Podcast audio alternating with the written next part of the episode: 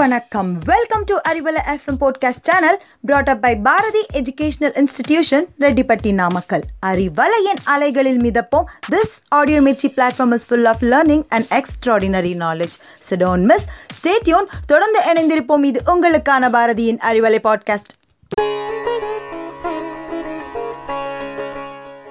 எல்லாருக்கும் இனி வணக்கம். இது நம்ம அறிவலை பாட்காஸ்ட் நான் உங்கள் தமிழ் ஜெகதீசன். போன வாரம் அதிபத்தர் நாயனாருடைய வரலாறை நம்ம எல்லாரும் தெரிஞ்சுக்கிட்டோம். இன்றைக்கி ரொம்பவே சுவாரஸ்யம் நிறைந்த ஒரு நாயனாருடைய வரலாறு தான் நம்ம பார்க்க போகிறோம் அவருடைய பெயர் அப்பூதியடிகள்.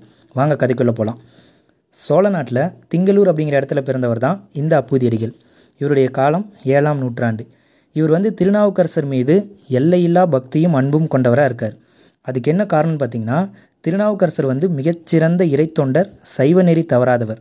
அதனால் அப்பூதியடிகள் அவர் மேலே ரொம்பவே பக்தியோடு இருக்கார். இந்த அப்பூதியடிகள் தனக்கு பிறந்த மகன்களுக்கு மூத்த திருநாவுக்கரசு இளைய திருநாவுக்கரசு அப்படின்னு திருநாவுக்கரசருடைய பெயரே வைக்கிறார். அது மட்டும் இல்லாமல் அவருடைய வீட்டுக்கு வீட்டில் இருக்க பசுவுக்கு அவரால் தொடங்கப்பட்ட மடம் குளம் சாலை எல்லாத்துக்குமே திருநாவுக்கரசுன்ற பேர் தான் வைக்கிறார். அவர் மேலே அவ்வளோ பக்தி கொண்டவராக இருக்கார். திங்களூரில் ஒரு தண்ணீர் பந்தலை தொடங்குறாரு. அதுக்கும் திருநாவுக்கரசு அப்படிங்கிற பெயர் தான் வச்சுருக்கார். திங்களூர் பெருமானை தரிசிக்க வர எல்லா சிவனடியார்களும் அங்கே வந்து நீர் அருந்திட்டு போகிறது வழக்கமாக இருக்குது ஒரு முறை திருநாவுக்கரசர் திங்களூர் பெருமானை தரிசிக்கிறதுக்காக அங்கே வராரு. அப்படி வரும் பொழுது தன்னோட பெயர் எழுதியிருக்கிற அந்த தண்ணீர் பந்தலை பார்த்துட்டு அங்கே போய் நீர் அருந்துறாரு. நீர் அருந்திட்டு அங்கே இருக்க ஒருத்தர்கிட்ட கேட்குறாரு இங்கே திருநாவுக்கரசு அப்படின்ற பெயர் எல்லா இடங்கள்லையும் எழுதியிருக்கு. அதுக்கு என்ன காரணம்? யார் இங்கே யார் இதை எழுதுனது அப்படின்னு சொல்லிட்டு கேட்குறாரு அப்போது அங்கேருந்து ஒருத்தர் சொல்கிறாரு அவருடைய பெயர் வந்து அப்பூதியடிகள். அவர் மேலே அவர் வந்து திருநாவுக்கரசர் மேலே ரொம்ப அன்பு கொண்டவர்.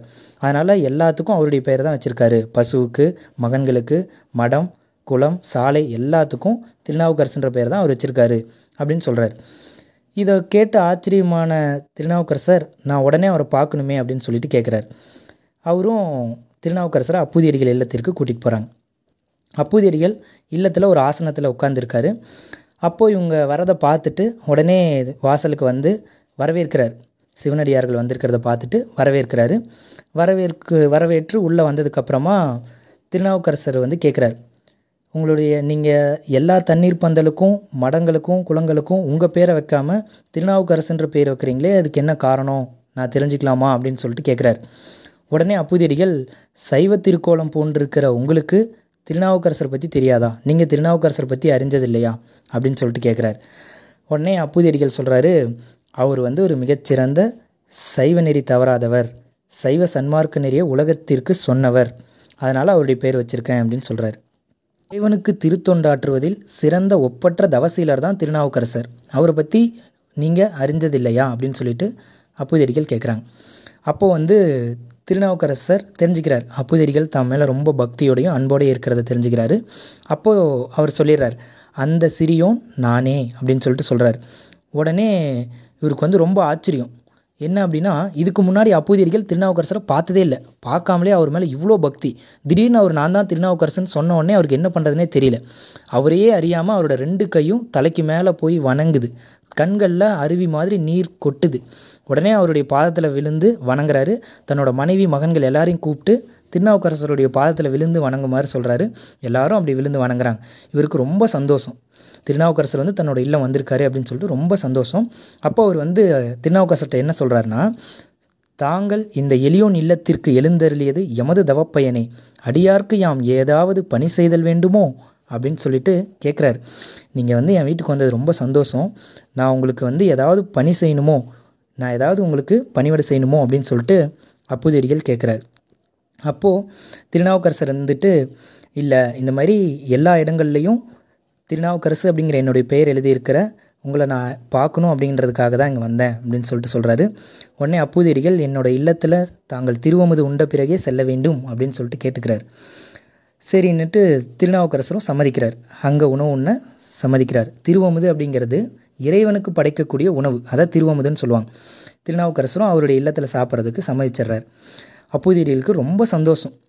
உடனே என்ன பண்ணுறாரு அப்படின்னா தன்னோட மனைவியை கூப்பிட்டு அறுசுவை உணவு தயார் செய்கிறாங்க அப்போது தன்னோட மூத்த மகனை கூப்பிட்டு தோட்டத்தில் போயிட்டு ஒரு வாழை இலையை அறுத்துட்டு வர மாதிரி கேட்டுக்கிறார். அவருக்கு உணவு பரிமாறணும் இல்லையா? அதுக்காக அந்த வாழை இலையை அறுத்துட்டு வர மாதிரி சொல்கிறாரு அந்த பையனும் ரொம்ப சந்தோஷமாக போகிறான் வாழை இலை அறுக்கிறதுக்கு. திருநாவுக்கரசருக்கு நம்ம வீட்டில் உணவு பரிமாற போகிறோம் அவருக்கு நம்ம வாழை இலை எடுத்துகிட்டு வர போகிறோம் அப்படின்னு சொல்லிட்டு சந்தோஷமாக போகிறான் போய் வாழை இலை எடுத்துகிட்டு வரதுக்காக போகிறான் அப்போ வந்து திருநாவுக்கரசர் திங்களூர் பெருமானை தரிசித்துட்டு வர்றதுக்காக போயிட்டார். அந்த பையன் வாழை இலை அறுக்கும் பொழுது அந்த வாழை மரத்துலேருந்து ஒரு பாம்பு அந்த பையனை கடிச்சிருது. உடனே இவன் என்ன பண்ணுறான் அப்படின்னா பாம்பு கடிச்சிருச்சு.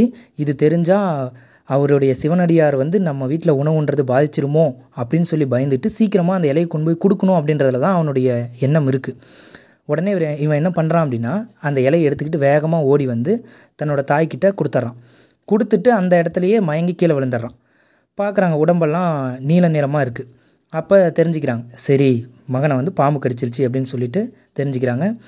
அழுகுறாங்க வருத்தம். அப்புதியடிகளும் அங்கே தான் இருக்கார் வந்துடுறாரு. பார்க்குறாங்க பையனுக்கு பாம்பு கடிச்சது தெரிஞ்சிருச்சு. உடனே என்ன பண்ணுறாங்க அப்படின்னா ஒரு பாயில் சுருட்டி பையனோட உடலை ஓரமாக ஒரு மூலையில் வச்சிடுறாங்க. ஏன் அப்படின்னா திருநாவுக்கரசர் தன்னோட இல்லத்தில் உணவு உணவு உண்பது வந்து எந்த விதத்துலையும் பாதிச்சிடக்கூடாது. அவர் இங்கே சாப்பிட்டு தான் போகணும். அதுதான் சிவனடியாருக்கு தொண்டு செய்வது தான் தன்னோட முதல் கடமை.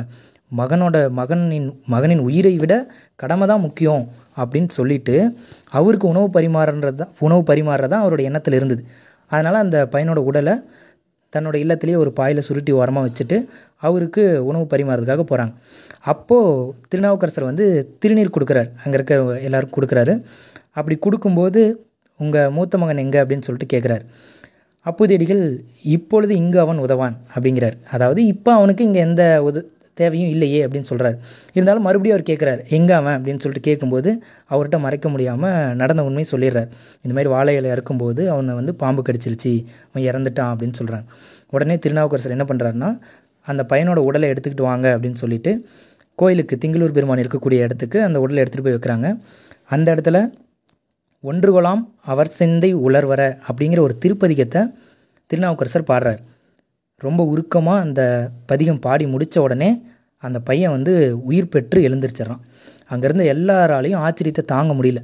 திருநாவுக்கரசருடைய மகிமையை அங்கே இருந்த எல்லாரும் திங்களூர் மக்கள் அனைவரும் தெரிஞ்சுக்கிட்டாங்க.